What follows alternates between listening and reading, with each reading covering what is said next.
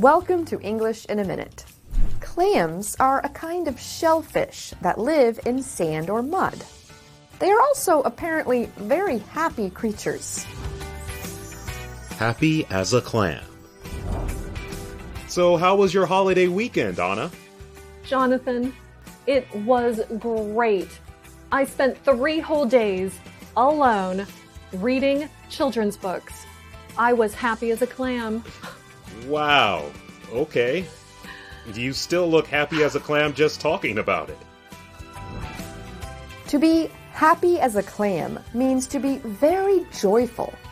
This idiom is a short form of an earlier expression, happy as a clam at high water. During high tide, clams are safe from predators digging them up.